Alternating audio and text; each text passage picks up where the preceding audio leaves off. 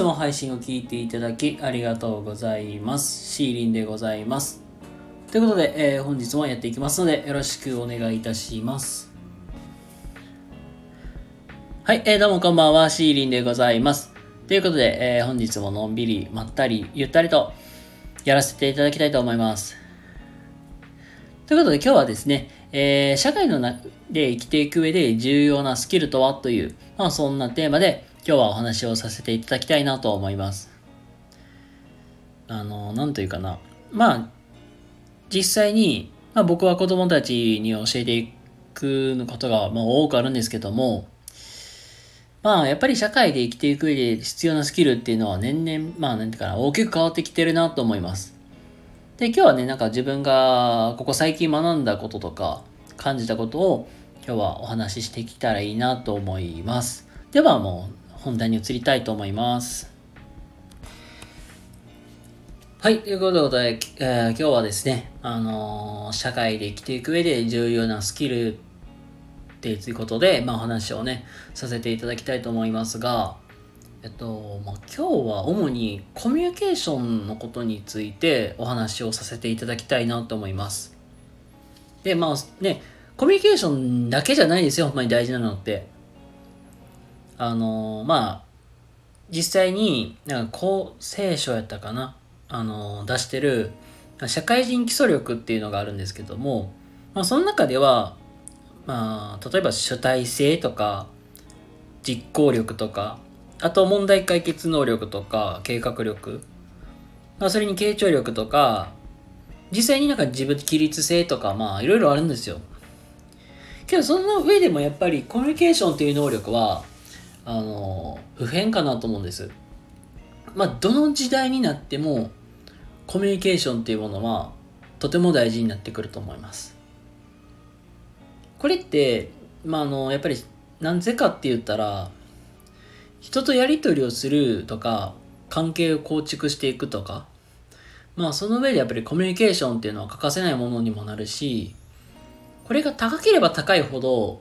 多分社会で生きていく上では有利にはなってくるのだろうなと思います。けど、今巷でさ、エーアイ って発達してるじゃないですか。うん、今で言うたらさ、チャット ジーピーティー とか、あと、まあ実際に画像を エーアイ アートで作るとか、動画も エーアイ で。で、まあ、もういろんなものを エーアイ で頼れるようにはなってきてて、だったらなんかもうパソコンとか、なんかそういう電子系で全部こ、こっちがコマンドに命令すれば、まあ欲しいものができる。まあそんな時代になって、じゃあなんだろう、意外と、あの、はなんか人と話さなくていいって言ったらおかしいですけども、なんか人間対 エーアイ であれば大概の仕事はなんとかなるみたいなって思ってたけど、そうとはいかないんですよ。これがね、意外と面白いなと思ったんで、ちょっとさらにここから深掘りをしていきたいなって思います。あのー、ね実際に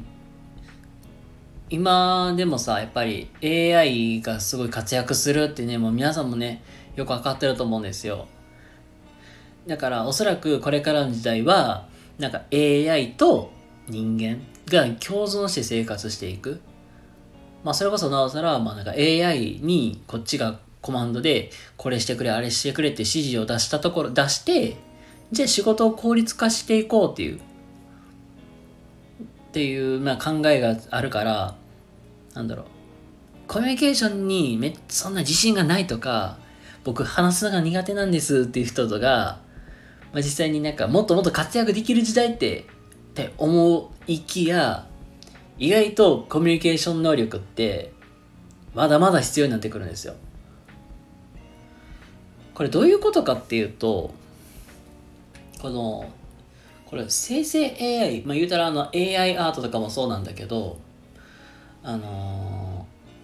ー、これってコマンドで、まあ、こっちが指示を出して、